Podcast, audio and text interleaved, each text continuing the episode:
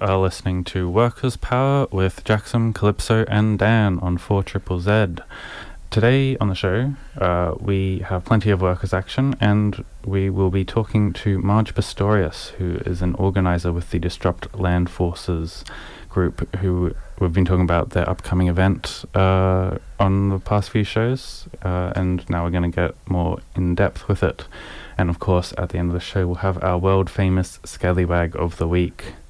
But before we begin, we acknowledge the traditional owners of the land from which we broadcast, the Yagara and Turrbal people.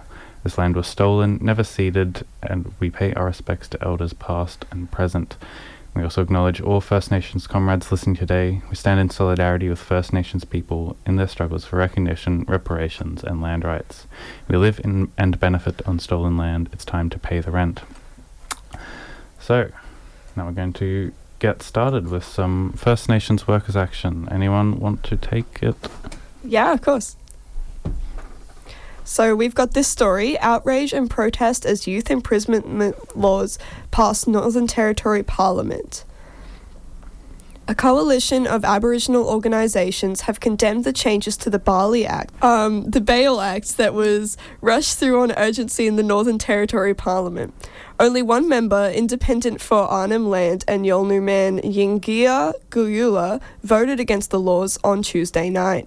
The changes were touted by the Michael Gunner Labor government as having the toughest ever consequences for young people and have been widely criticised as going against the recommendations made by the Royal Commission into the protection and detention of children in the Northern Territory. The bail laws will remove the presumption of bail for first time offenders, increase use of electronic monitoring devices, allow breath testing on a minor without an adult present, and introduce mandatory detention for any breaches of bail conditions. A last minute amendment to the bill will permit an allowance for bail to be reinstated if exceptional circumstances can be proven. A silent demonstration by Aboriginal protesters in the Northern Territory Parliament House Gallery reportedly led to four people being removed and charged with two offences, as well as a 12 month ban from the grounds. The reforms passed with a bipartisan support as the policy approach seemingly mirrored the Northern Territory opposition's tough on crime rhetoric. It has created division in the party, with the Northern Territory's own Indigenous Labour network condemning the proposed legislation and staging a protest last week.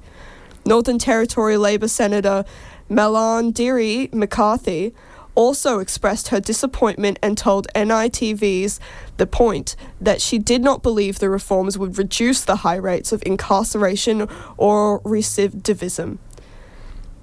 I think we have to call it for what it is. This is a political solution to a political problem. What I would like to see is genuine, sincere solution to what is a troubling problem of social affairs across not only the Northern Territory, but our young families and First Nation families across the country. There does not need to be a sincere focus on all of those groups who support and try and work There diligently. does need. There does need Yes. There does need to be a sincere focus on all of those work groups who support and tried and work diligently. Let's focus on the strength of that and not on the politics of working out who's tougher on crime, Senator McCarthy said.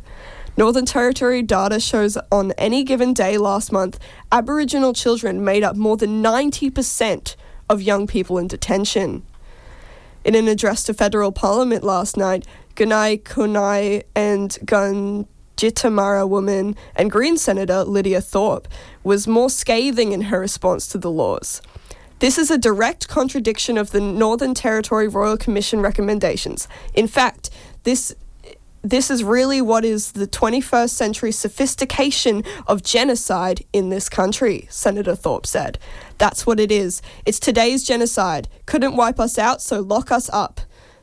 Labour Territory government's oppressive and I would say racist knee jerk actions will see more of our kids and babies sucked into the colonial criminal system, Senator Thorpe said. Health, community, and legal groups have had their calls collectively ignored as the changes are set to become law by the end of the week. An open letter to the Northern Territory government to stop the laws was signed by organisations including the Australian Medical Association, Central Australian Aboriginal Congress, Aboriginal Corporation, and the Royal Australian and New Zealand College of Psychiatrists. All 14 of Australia and New Zealand's children commissioners and guardians united in opposing the regressive youth justice reforms. While being rushed through Parliament on urgency, local and national Aboriginal health organisations made clear there was no opportunity for consultation. Chief Executive Officer Aboriginal Medical Services Alliance Northern Territory, John Paterson, said the crackdown approach will only further disadvantage our communities. There is a mountain of evidence from health services that can demonstrate and prove that the majority of these kids that are coming into contact with the law do have mental health issues, trauma stress issues, so the top down punitive correction approach is not the way to deal with it, Mr. Paterson said. We need to ensure our service providers that we provide the wraparound programs and support the youth that are desperately needing and wanting. Yeah, it's uh, we reported on this a little while ago when the bill was first proposed, uh, and unfortunately, it has gone through, and it is pretty awful the way they ch- choosing to deal with youth crime. 'Cause, like you know, youth crime itself is a it's so like locking up children. I think Senator Thorpe said it best it's just modern genocide. Yeah. Yeah, it's uh, it's the locking up children and like it makes no sense at all. Like, What does that do to a kid's about self esteem? Yeah, The Um, solution to crime isn't isn't so much punitive measures. The solution to crime is well social. Yeah. You've got to find the source of the crime. Like in most case, in pretty much the case of every crime, except for like very few of them, it is the fact that people don't have what they need to live. They don't have the food or the housing Exactly. or stuff like that. Um, And these are children. So they must be pretty vulnerable and pretty desperate. Yeah, definitely. Uh, it's, and like in situations like this, uh, they've instead of choosing to actually fight fight the source of the problem, they are uh, because the children in most cases are black. They're choosing to lock them up instead, just because. Jail's a big business. Yeah, They make a lot of money through the prison system. yeah, that's another thing too. the they private know it's going to do nothing to help the problem. They know it's going to do nothing to help these kids. They just don't care. It's easy political points. If you want to win votes, doesn't matter whether you're Labor or Liberal. Crime, crime. Let's put the people in jail. That's always their answer. Okay. Uh, yeah, the law and order thing is always a very um, big uh, winner in politics, and that's why we they had the quote earlier. It's a political solution, solution to a political problem, instead of an actual solution. Um, yeah, and we are going to talk right now about agitate, educate, organize. Our That's right. section where we talk about what we've been doing, and Calypso will be taking on the. Absolutely. So, agitate, educate, organize. Uh, recently, we've had the Palestinian rally last Friday. Um, it was a really good rally. There was a good turnout, and it was definitely one of the most loud rallies I've been to recently. Uh, lots of lots of chanting, lots of participation.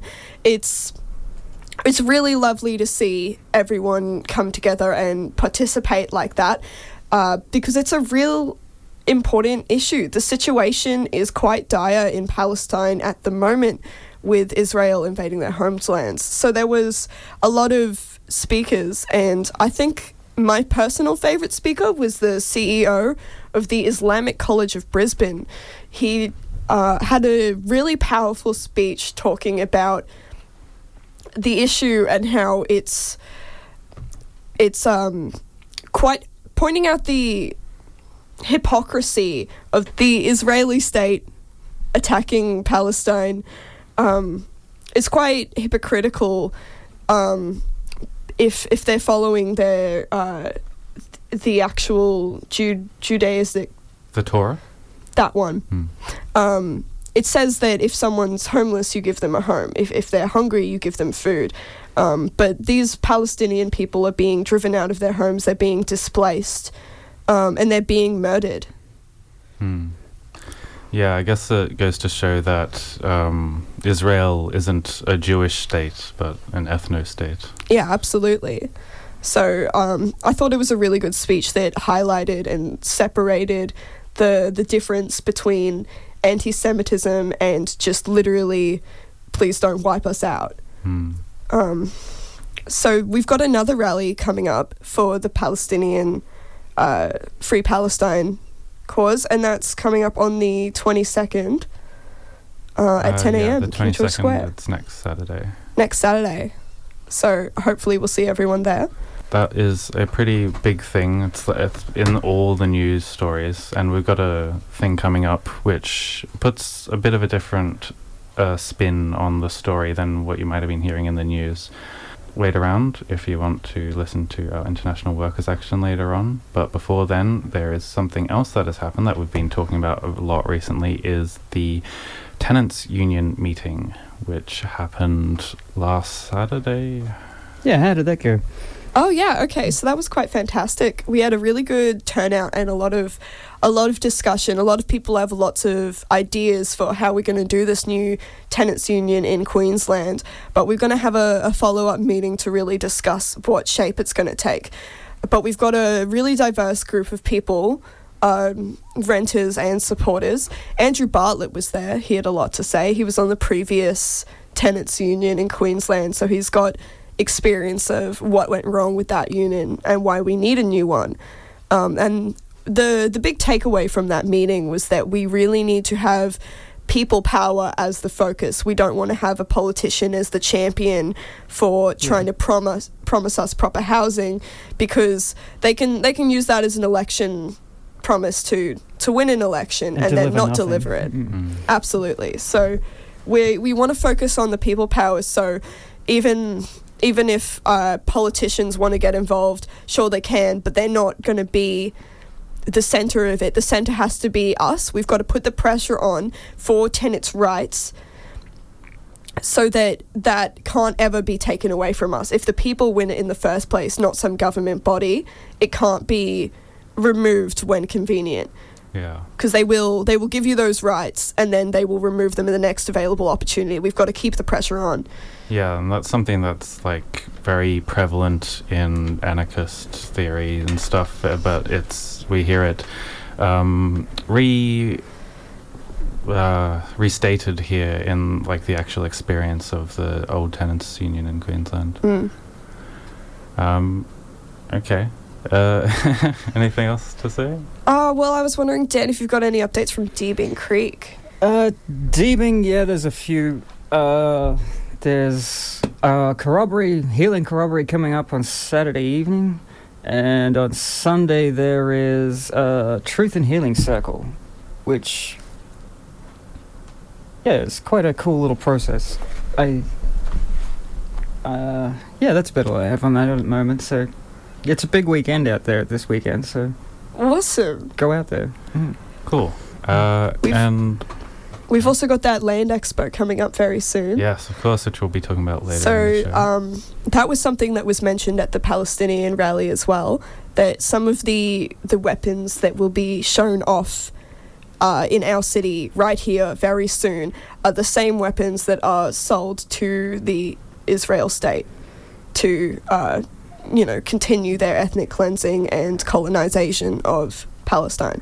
Hmm. Now we are going to move on to some workers' action, and we've got one from the CFMEU. So, So, Grand Designs are fined $175,000 over the death of teenager Mitchell Birkin at Yalu construction site. Mitchell Birkin died when a concrete panel fell on him. A building company had been fined $175,000 over the death of the teenage worker, crushed by a, one, a falling one ton concrete panel at a construction site in the state's southwest in 2017. Mitchell Birkin, 19, was working for Grand Designs WA, helping to rebuild a house lost in the devastating Yarloo bushfire when a panel fell on him, causing catastrophic injuries. Magistrate Belinda Coleman said the original fines totaled, totaled 230 $230,000 before she discounted the amount due to mitigating circumstances. How is this justice? The union gets gets a fine for 1.1 million dollars for having a half day of protest that kills no one, and the company that kills a teenager gets less than 200 grand. Yeah, this is pretty disgusting. Like, a, They find the union more than they find the company that killed this person. yeah, like protest is more criminalized in this country than actual. Murder. Yeah. Um, and before you go cancelling the ABC, this is Gran without a D. Grand Designs, not Grand Designs. Um, yeah. Anyway, this uh, it's typical, I guess. The bosses get away with murder while uh, any sort of attempt to fight back gets shut down and pushed into the ground. And the union gets fined for just wanting to improve their conditions and maybe avoid another person getting crushed by a concrete slab. Hmm. Yeah. Safety. Yeah, it's, uh, pretty disgusting. But uh, this also highlights the importance of the union. If we want to uh, stop deaths and make the bosses pay for the deaths that they cause, uh, then you need to be able to have some power to fight back against them. So you should join your union. And um, there's also, if you get a health and safety officer in your workplace. Um, it's like state backed, basically, so you uh, have the state backed power to shut down the workplace if there's anything dangerous going on. Um, so that's always good to know about. Always get a, your wealth, working health, health and safety officer at your workplace, no matter what job you've got, because it's always important. It can save lives. Yeah. Um, cool. So now we are going to move on to the, our next story from Musicians Australia. Musicians Australia have received dozen, dozens of reports of dodgy venues and agents offer, offering free gigs even when they are getting publicly funded live music grants.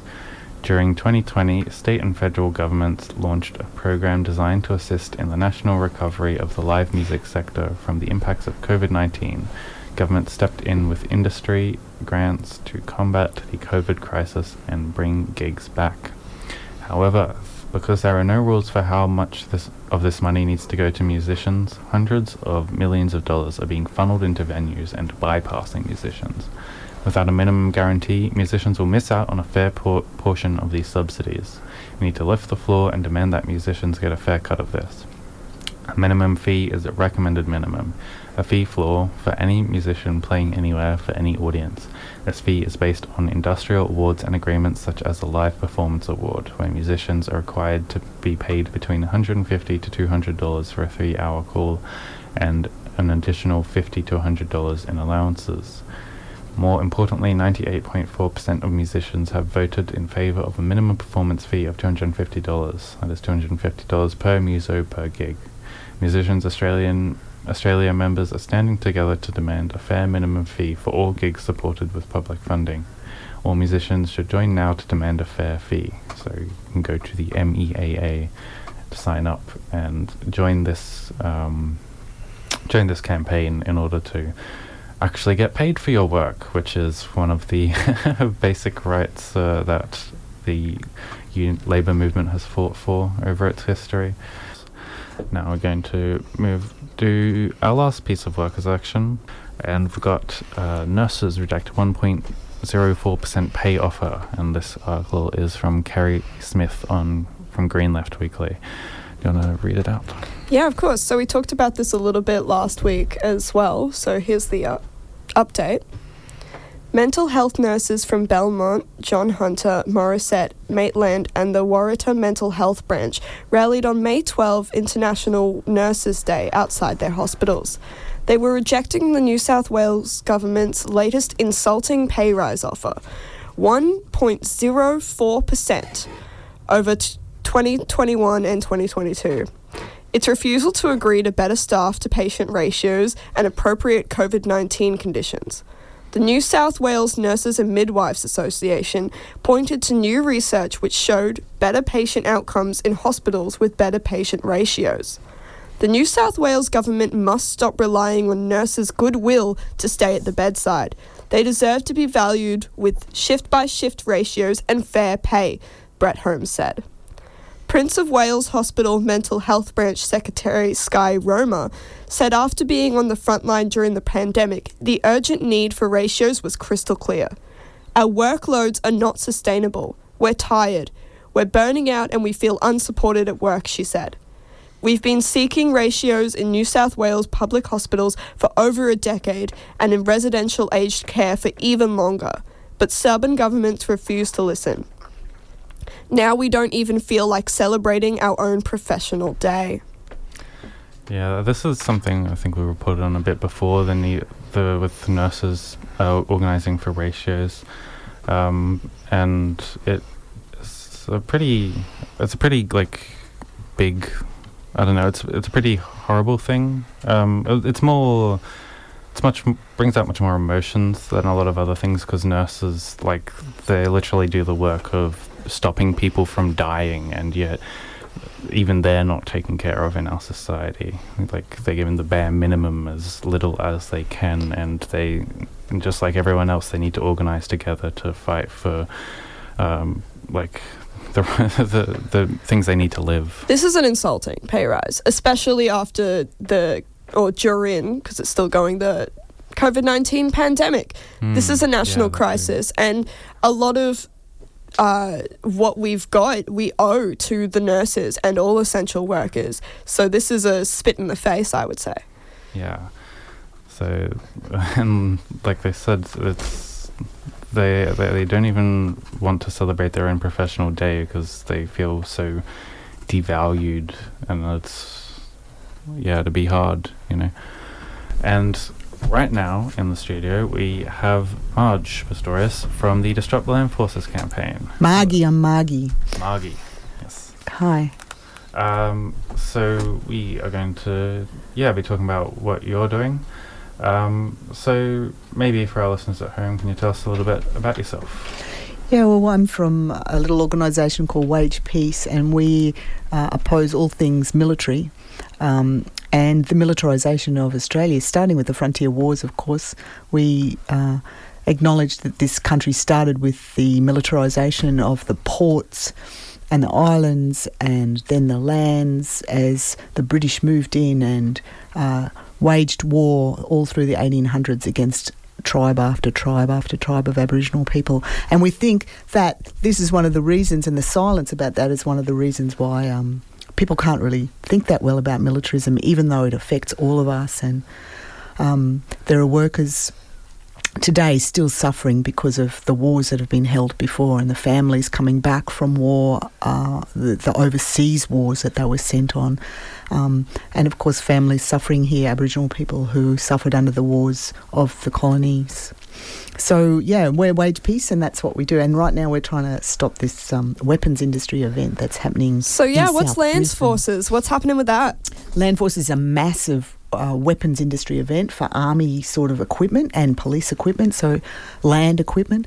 And uh, there'll be about 300 arms dealers gathering in South Brisbane, in my neighbourhood. I live in South Brisbane, and they're going to be gathering in my neighbourhood to sell massive weapons like missiles, uh, tanks, uh, helicopters, attack helicopters that just are built to kill people. That's all they're built for. Boeing, Boeing builds a whole suite of aircraft, including attack helicopters. Who are they selling them to? Well, a funny thing is they're selling. Well, they'll sell them wherever they can, but right now they're setting up the industry. They're spe- spending about thirty billion a year. That's thirty billion not being spent on health or education or community development. It's thirty billion being spent on setting up the weapons industry, um, and so they're all there trying to get a cut of this thirty billion and work out new arrangements. They're very cooperative business. It's not a. It's not a. Um, competitive business, like they're all in it together to try and figure out what partnerships they can make to get money out of the government. And um, but they do sell. You know, there'll be a company there called Elbit that sells. Uh, that's an Israeli company sells and uses its weapons in Palestine. They'll be using those weapons right now in Palestine. There are companies there that are using their weapons right now, like Boeing using its weapons right now in uh, West Papua. Uh, they're strafing Boeing helicopters are strafing villages. This week they just killed three young people in the last week who were in a um, sheltering in a church. The church got strafed by um, helicopter fire and the people were killed. So we've got this um, rollout, and the interest here is the interest of these um, these companies, Rheinmetall, Boeing, Elbit, their interest is to keep war going, is to keep conflicts going, to keep the violence going, because then they sell more weapons. And that's what this is about selling more weapons. So these people are directly profiting off the horrors happening in Palestine and West Papua at the moment. Yeah, definitely. They well, they, and they're looking to enter into the trade, right? So this is a this is a, a, a conference of about 300 small to medium and large um, corporations, little companies, and they're all trying to get a bite at this sort of killing cherry. All right, I know that's not a very good metaphor, a killing cherry, but that's what it's like. This huge amount of money being pumped in, like a fire hose of money being pumped into this industry, so that they can then sell out to Indonesia, sell to Philippines, all these places that have workers' struggles. Um, and you know, we see the workers on the street in Myanmar being shot by weapons. We see the workers on the street in Indonesia being shot by weapons. This is what these weapons are for. They ultimately come for us, the workers, trying to resist whatever whatever injustices we're seeing around us. And in West Papua, it's just ordinary First Nations people who are trying to resist the deforestation of their land, and they're being shunted out right now, just like First Nations Australians were 100 and 150 years ago, shunted off their land um, and shoved out and becoming refugees in their own country. Meanwhile, these corporations are profiting off of it, and these corporations will be in South Brisbane very soon. There will be, and we, you know, we see these these corporations set up around Brisbane. In the last few years, they've been setting up with this, with Queensland government money. The Queensland government's paid, I reckon, up to a billion dollars to set these companies up and give money. Um, some of that money obviously comes from the feds and then comes out through the Queensland government, but it's also our money, and they're basically they're just um, they give money for research. They give money for in, um, infrastructure for buildings. So Rheinmetall out at Redbank, Boeing out at Alderley and in the city. We've got um, Naya out at Pinkenba and Thales out at Pinkenba. They're all building weapons for the Indonesian export market, for the Philippine export market, for the Burma export market. For the if they can, they'd sell to Israel as well. So it sounds like we can't allow this to happen. We're looking to disrupt it severely, Calypso. I reckon we've got um, we've got a whole bunch of people coming up from Melbourne. We've got people coming up from Sydney. We've got a whole lot of West Papuans coming. You know, come down, meet the West Papuans, listen to their stories. They'll tell you what's going on in their country because it's happening to their families. Um, and you can come down. We've got like uh, Friday night's going to be a sacred fire where we um, send smoke signals up there. This is an idea of a, a local um, Indigenous person to send these alarm signals to West Papua and have the signals sent back from West Papua. We're going to um, we're going to look at seeing what we can do to disrupt the weapons industry. It starts on Tuesday, but they start lo- loading stuff in on Saturday. So we have a lot of opportunities to disrupt. Um, and we want people to come down, have fun. We've got some really good theatrical ideas. You know, di- direct action doesn't have to be just all, it can be like really fun and interesting. We've got some peace trolls. We've got um, a whole lot of stuff happening. We've got concert on Saturday night so you can get connected. Uh, we'll look after you. We'll teach you how to do actions. Um, and then Tuesday morning is a mass rally being organised by Shutdown Land Forces, our partner group. Um, Tuesday morning at seven o'clock, they'll be gathering for the first breakfast. To probably be the might be the um, defence minister, who knows, um, but definitely a Queensland government. The Queensland government are the main sponsors of this weapons festival. So the Queensland government is sponsoring this. How do they stand to benefit from it? Well, I reckon there's always this thing between the state and the feds where they're trying to get money out of the feds, right? So they position themselves wherever the feds are pushing out the money. So at the moment the feds are pushing out 30 billion a year. So the states are always looking for a bit of a piece of that pie, right?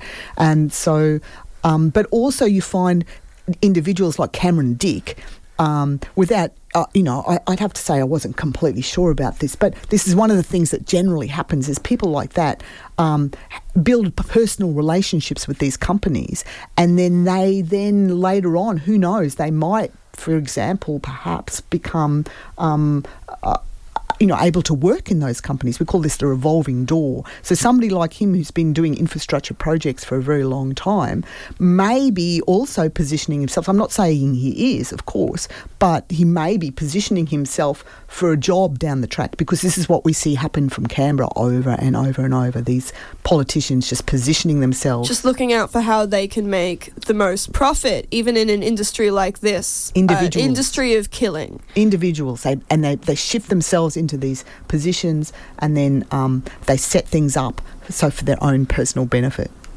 I'm not saying anybody particular is doing that, but that has been happening in Canberra. And there's a lot of articles written about that.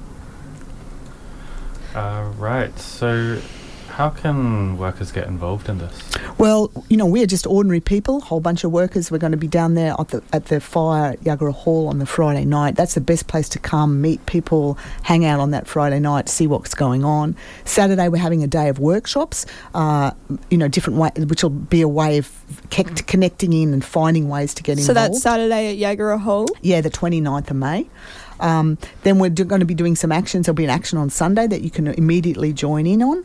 Um, Anyone? So do they have to have any previous experience? No previous experience. This is a chance to come in at whatever level you want to. There'll be all different sort of types of actions, different people. We have a kids action. Bring the kids. We want to, we want the kids to speak out about um, the you know the way the military are taking over schools, taking over the um, the whole science and engineering curriculum in schools. We want kids down there. We want um, we want people down there on the Tuesday morning. Then there'll be actions on the Monday, stopping things coming in and out. And on Tuesday morning, we want things. Uh, we want people in. So roving actions and then disrupt. Tuesday, Wednesday, Thursday, we've got three themed days. Tuesday's First Nations orientation, orientation to people affected by war and militarism, refugees. Second day is climate, climate action. Climate um, is driven by extraction. Climate, the climate crisis is driven by militarism, and militarism enforces extraction. We don't have the climate crisis without militarism. And third day is um, uh, uh, toxic masculinity and smash the patriarchy, uh, you know, towards Hell a yeah. rainbow future. Yeah, with that um, education thing, that's something I've uh, actually seen myself when I was starting my degree of IT at Griffith. Uh, uh, they had this like little uh, conference thing where all the industry leaders would talk to us, and like one of the big things they had was uh, someone from the military. Um, no, it was from someone from Raytheon. Uh, they came and talked to, you know, talked to us like about how IT is necessary for military and stuff, and um, well, it was an online thing, so I just shut down my computer when that started because it was because it was just disgusting. Yep, they're all over the they're all over the universities. They've got partnerships and research. They want you to develop new drones that they can use to kill people and destroy villages. Totally, totally, they are. Not, and you talk to anybody in the aviation industry now, young people going into the aviation, and they are they are aware of this that their only choice is to move into military. That's disgusting. Of, oh, I know. I know, but they don't have any choice. That, that's that's it's become so narrow, and there's so much money in that area. It's drawing people like a honeypot, you know, like um, that. People that's where the money's flowing. And since the money's flowing this way, that just encourages people to continue war if they want to make their profit. Absolutely. So totally. there's going to be a big price to pay, and that price is going to be human lives. Totally, and also we're setting up our neighbourhoods and we're setting up our industries around this industry, right? As if it's going to be an industry for the next 40 years. Like, so they're not thinking, oh, how can we act with diplomacy and peace and settle things down in our region? They're thinking, how can we rile things up and get, you know, get as much um, uh, war making and conflict or the, the sense of conflict so people will go along with this, right? But th- there's, no, there's no security in weapons. And in fact, there's actually not that much security problems in the region except where they're going after First Nations people. Yeah, this is something we talked about uh, earlier in the show with how private prisons encourage the government to uh, increase the amount of people getting imprisoned, and in this case, it was like children getting imprisoned. Totally. Um, they have a total interest, right, in, in drawing people into those industries. And what we what we know is that the military, the the prison industry will be at this conference, and the police As well as the police, yes. Yeah. Yep. They'll be looking at weapons. They'll be looking at handguns. They'll be looking at different types of um, uh, kit that they use um, to control and um, and and keep people um, contained and subdued. So we won't just have uh, an expo of how genocide's being carried out overseas. We'll also have the cops there, which is Totally. the genocide happening at home. They're coming for us. Okay, this this is not about um, wars in the Middle East or something. These weapons will be used on us. You see them being used in Myanmar. You see them being used this week in Colombia. You see them being used in West Papua. We see them daily. If you just open your eyes and you can see that they are looking to position themselves to make a killing. Well, I think a few uh, police services on this continent have already been approved to use automatic weapons. So, Automatic weapons? yeah. Mm. The Canberra, the Canberra airport, but it's all a beat up. Like, like it's total beat up. They beat up this sort of security issue to justify the buying of more kit, and buying more weapons. When you think about who those automatic weapons are going to be used on, Most marginalised people.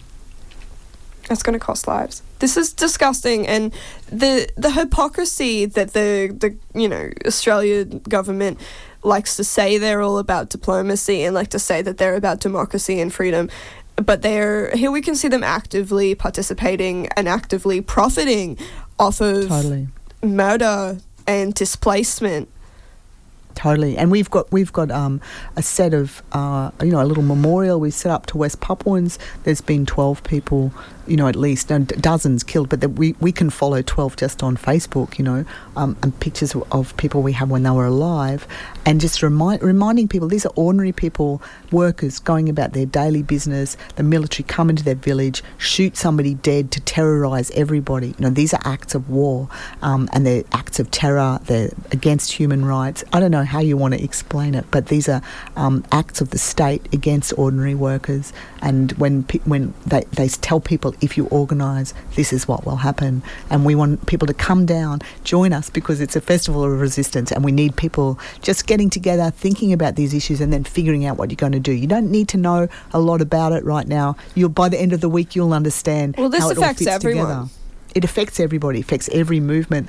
Militarism is cuts across all the movements because when we resist, they use militarism against us. I appreciate like the um, the moves made to humanize the people who have died in uh, as a result of like the weapons industry or war in in general uh, because like if, if anyone's been listening to the news over the past week we hear all these numbers like 60 people died Mm. in Palestine uh, and it's like hundreds and like so many numbers of people dying but each one of these like is a whole person and each Mm. one of those is a inexcusable loss to the world uh, which is um, and it's like hard to wrap your head, head around that like it's not only like one is already terrible and inexcusable and it should be stopped but it's happening like hundreds hundreds of people Mm. and it's awful And w- what we see in West Papua, we see the use of these killings to terrorise whole villages, right? And so now we have whole villages on the move, like, you know, what would have been happening here in the 1850s and 1860s, where you terrorise one group of Aboriginal people and then the rest of the tribe has to move, has to start moving somewhere else where it's going to be safe. And this is what you see in West Papua at the moment: thousands of people on the move down from the um, from their tribal lands, away from their tribal lands, Moving through jungle and harsh terrain.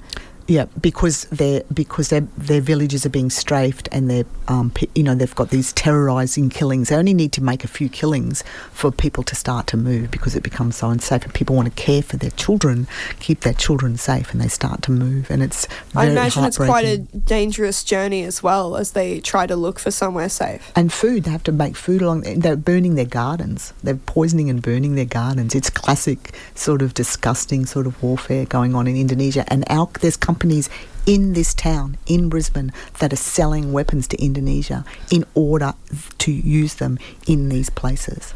Like what you were saying, Jackson, I think these corporations, they want us to see them as numbers. They want us to see them as a, s- as a statistic or just some kind of Mm. like score in a video Or game. they'd rather just not, us not see them at all. Yeah, They're yeah. our friends. They're actually our friends. You know, we actually have relationships with people who have relationships with these people who die. You know, it's not hard now to have these relationships, and Mm. these are people we know. Now, Margie, what I want to know is what is the the structure and the relationships between uh, the government and the corporations, and where is the money going? Who's profiting from this? Yeah, it's really interesting what they're doing. And um, basically, what they've done is they've br- brought in eight big companies the, the four American big companies and four. Um, uh, European companies, and then they've got a few other big companies around that as well, maybe another four. So companies like um, Boeing, Raytheon, Lockheed Martin, and then they've got these, um, and then some European companies like Saab and uh, Rheinmetall. Um, and so they've got these these big companies, and what they're doing is they're paying they, they pay the big companies in massive contracts, and they give them some special privileges and a lot of encouragement and um, um, benefits. Friends with benefits, they get huge amounts of like um, facilitation money.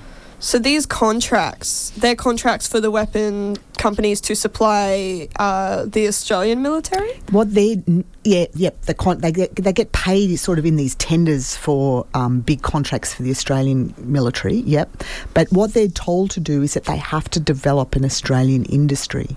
So they're out there building relationships, partnerships.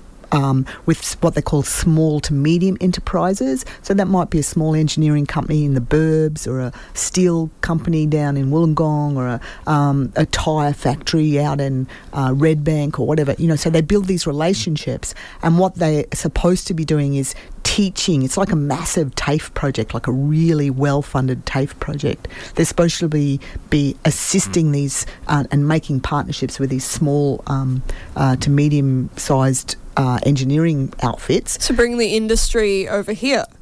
Uh, yeah, to bring the industry over here, and they, they have like four false justifications for this that they say in every um, media release. What are those? Uh, the first one is security. Oh, it's very dangerous out there, and we have to build a you know a defense system for everybody because something terrible is going to happen. So that's the first false justification. The second false justification is jobs, as if people couldn't have jobs in some other useful Education. industry. I know. Oh, Education. s- uh, switch to renewables is a big one. Health. Those there's three. Heaps Um, of things. Heaps, heaps of of better things. uses of your time What that I about can just think of. being in bands. You know, that'd be nice just to pay a lot of people to be in bands, right? Mm. And, you know, have a good time. Um, so it's the third one, uh, false justification is capabilities, which I actually think is probably the most sensible one, really, out of all of them. But don't tell anybody I'd said that. But, you know, because I- Australians I, hate to can't tell do you this, anything. Marky, but we are on air. Oh, oh no. So capabilities, the idea is that you're building Australians' um, capacity, engineering capacity up, right? So that people, Australians can start building things again because we completely lost our ability to manufacture stuff. Be cool if we put all of that engineering energy towards maybe green energy and right. uh, a way to combat climate change instead of a way to wage war and kill people. That would because the the one thing about this industry is it's completely pointless, and they make a whole lot of completely pointless rubbish. Um, if you know what I mean, like they make the, what at the moment there's a tender out for 450 infantry fighting vehicles. What are they going to use those for, right? And that's on top of their 1,200 Bushmaster shifting people around fighting vehicles. You know, like they've just got they and they park them in paddocks around Australia, and they just build them, leave them there, and then they build workforces around making these things that don't actually do anything. So the fourth false justification is what they call exports. So the idea is that they um, start to export into these other third world countries, into the into the into the global majority, right? Um, or wherever they can get deals, maybe even to the US, maybe to, to Netherlands.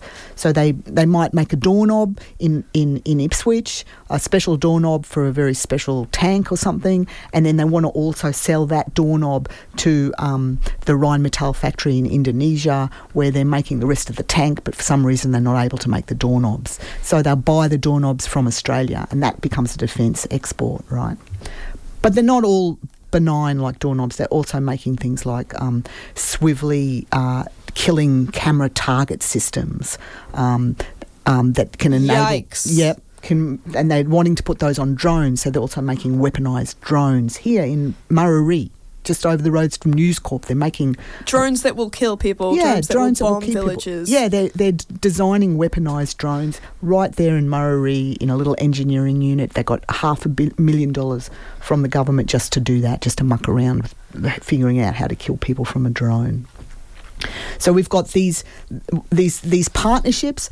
Um, so the money. So a lot of this conference is about, oh, what partnerships can we make, and how can we get a you know a big chunk of the money. There's so much money they don't know what to do with it basically, and they're just making stuff that nobody needs, piles and piles of stuff that nobody needs.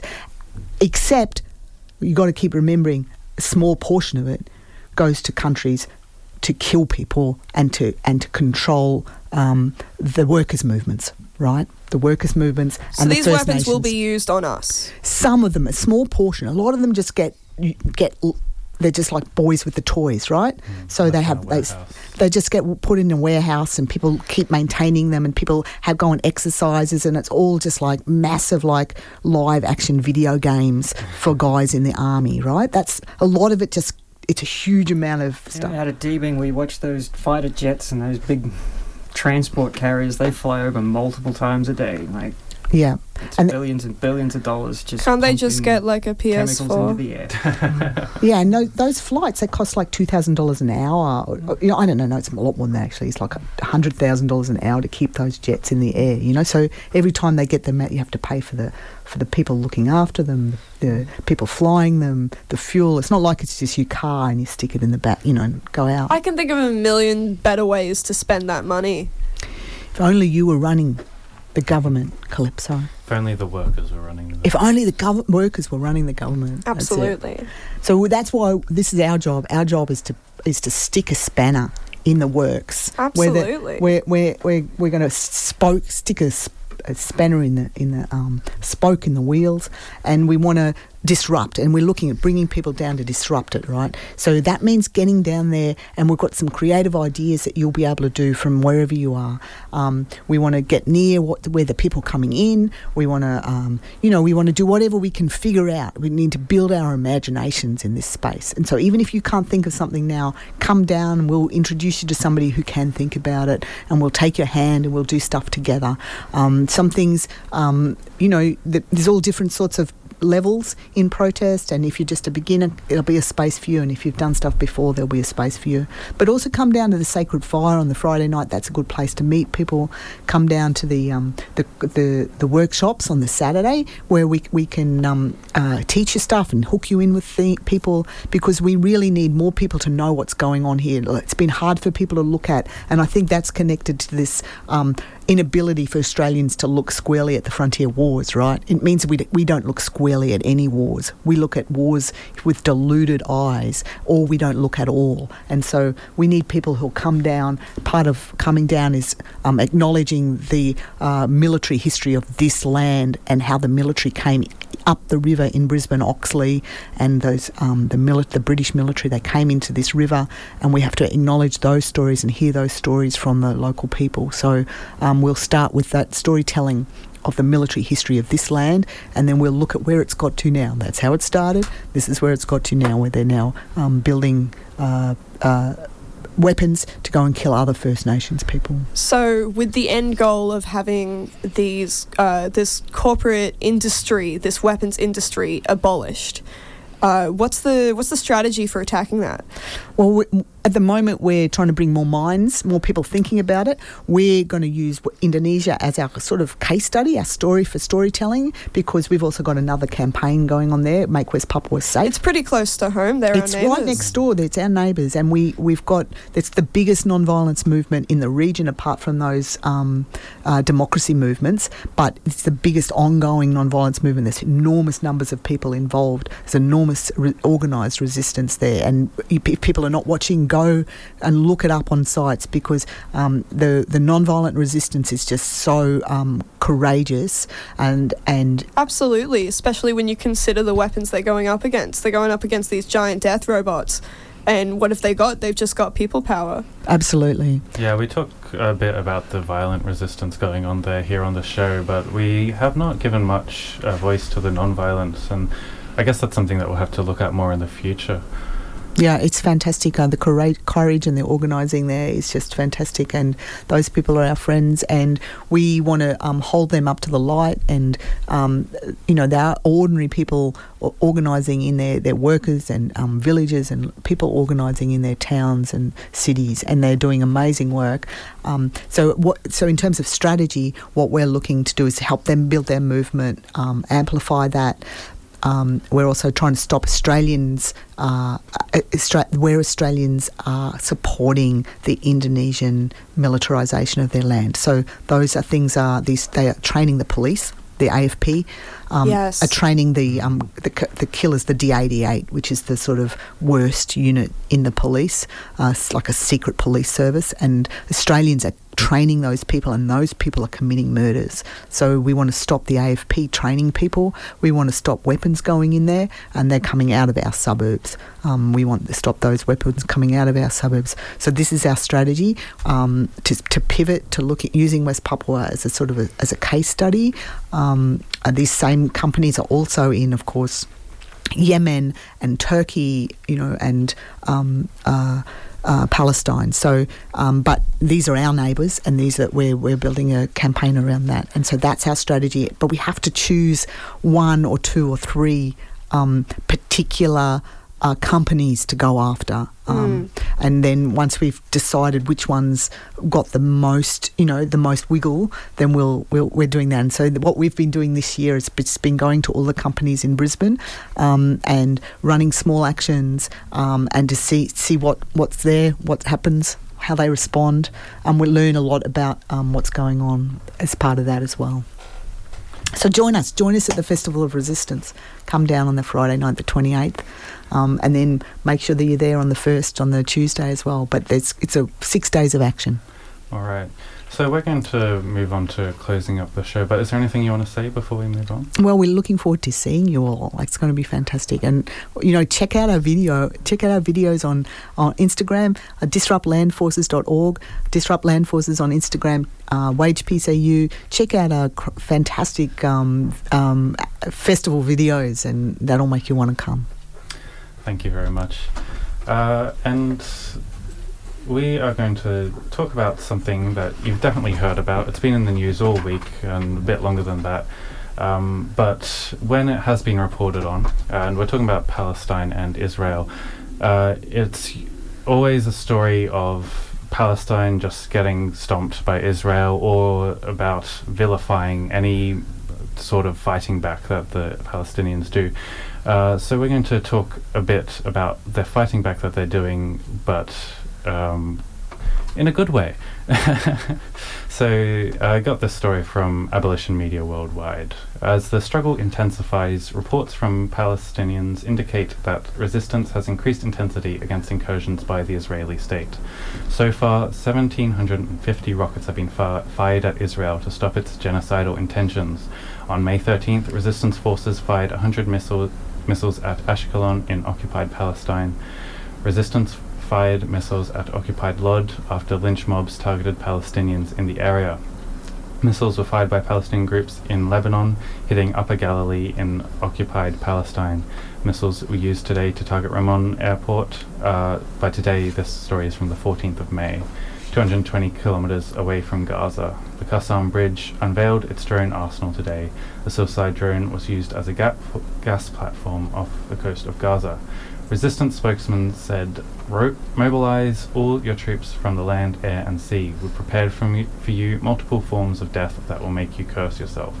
He also said, What makes this battle special is the union of all Palestinians everywhere and their consensus on deciding to resist. Israel has built up forces along the Gaza border, raising speculation of a ground invasion. Groups of Palestinians arrived in Sheikh Jarrah neighborhood to help defend their comrades. On May 13th, two Israeli police cars were burned in Kafir Qasim. This is the site where Israeli police killed 49 Palestinians on October 29th, 1956. The latest news to arrive today, uh, on May 14th, Israel has killed seven in West Bank and injured more than 150. Warplanes and drones are currently dropping bombs in Gaza. 160 warplanes participated in the bombing of the 340 square kilometer area. Tanks are firing overnight and continue shelling the Sofa area northeast Rafah. Israel has destroyed 500 houses since the start of its recent genocidal attacks. A new wave of rocket attacks were launched on Ashkelon and Beersheba. Thousands of Jordanians marched to the border to challenge the Israeli occupation army, while thousands of others demonstrated in the capital. In the village of Bidu, Palestinians clashed with occupying forces. So yeah, that's a bit of news from Palestine there. It is kind of heavy. There's a lot of violence and stuff going on, and it's yeah. And uh, then, but most importantly, there's a lot of resistance, and that's something that we should focus on. That in the face of all the violence and genocide that Israel is doing, the Palestinians are fighting back. There's Uh, another interesting story here about is uh, well the Palestine-Israel conflict is it doesn't always have to be violent. You can also have non-violent ways like the Italian dock workers refused to load arms bound for Israel. After s- discovering a shipment of arms destined for Israel was arriving in Italy's ports, workers organized in one of I- Italy's major unions. I cannot pronounce that. The Right, so- Union Sindicale Diversi. and other workers' organizations refused to load the ship in support of the Palestinians' fight for their lives against the Israeli occupation. Yeah, that's uh, that's really that's a really good story. It's uh, it hi- highlights um, the importance of labor in the Totally. anti-war movement, um, and it's something that like labor has a big history in, which we've talked about in our previous episode. Um, which you want if you want to go check that out. Um, we've actually got two episodes on the labor movement in anti-war struggles. Um, but yeah, this is really great work from the Italian dock workers, and hopefully something that can be um, recreated around the world.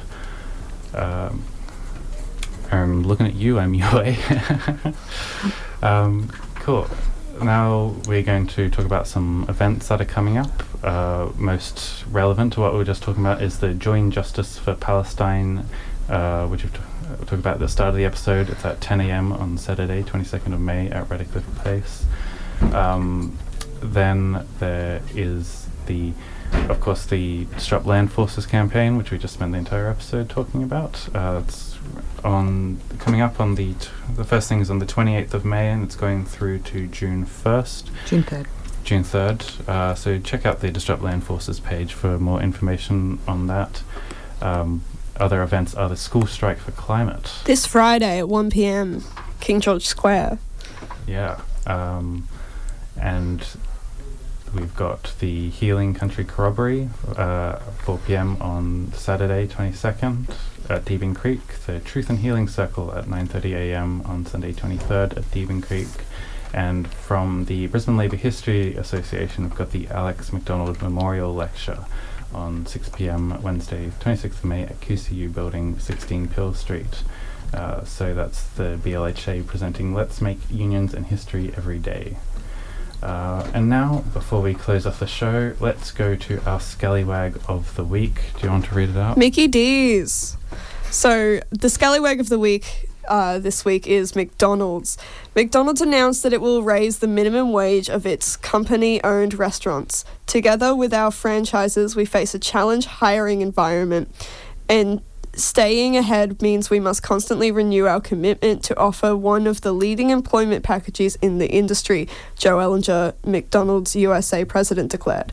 This applies to company owned stores, not franchise stores, which is the vast majority. It appears more and more likely that McDonald's modest pay measures are an attempt to grab attention back from the Fight for $15 campaign. The organisers aren't having it though. Now they're raising pay for some of us and using fancy math tricks to gloss over the fact that they're selling most of us short, said McDonald's worker Denisha Babbitt. The strike is still set to occur. For this week, Joe Erlinger, president of McDonald's, earns our Scallywag of the Week. Grub.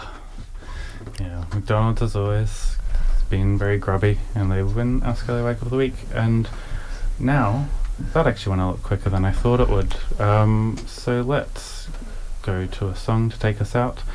Um, thank you very much, Margie, for that interview. And we are going to Brisbane Lines. If you want to hear the news from 4 Triple Z. Uh, stay tuned and see you next Tuesday. You to pretend that I would follow you.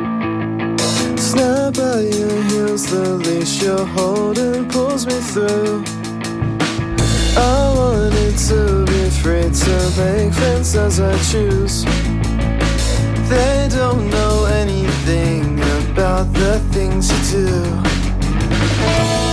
Cause I don't what to do with your temperament, but I don't appreciate your passive aggressive nature.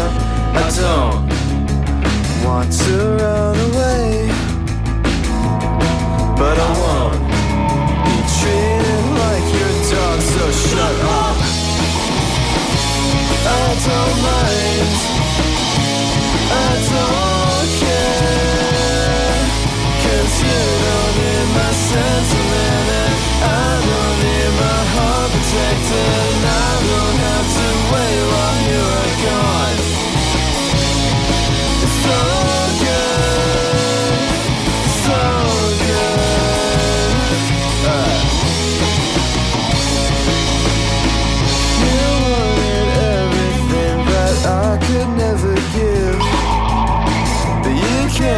take control of how I wanna live. I thought that you would be the to understand. You're letting jealousy take over and make its own plan. So don't, don't exchange.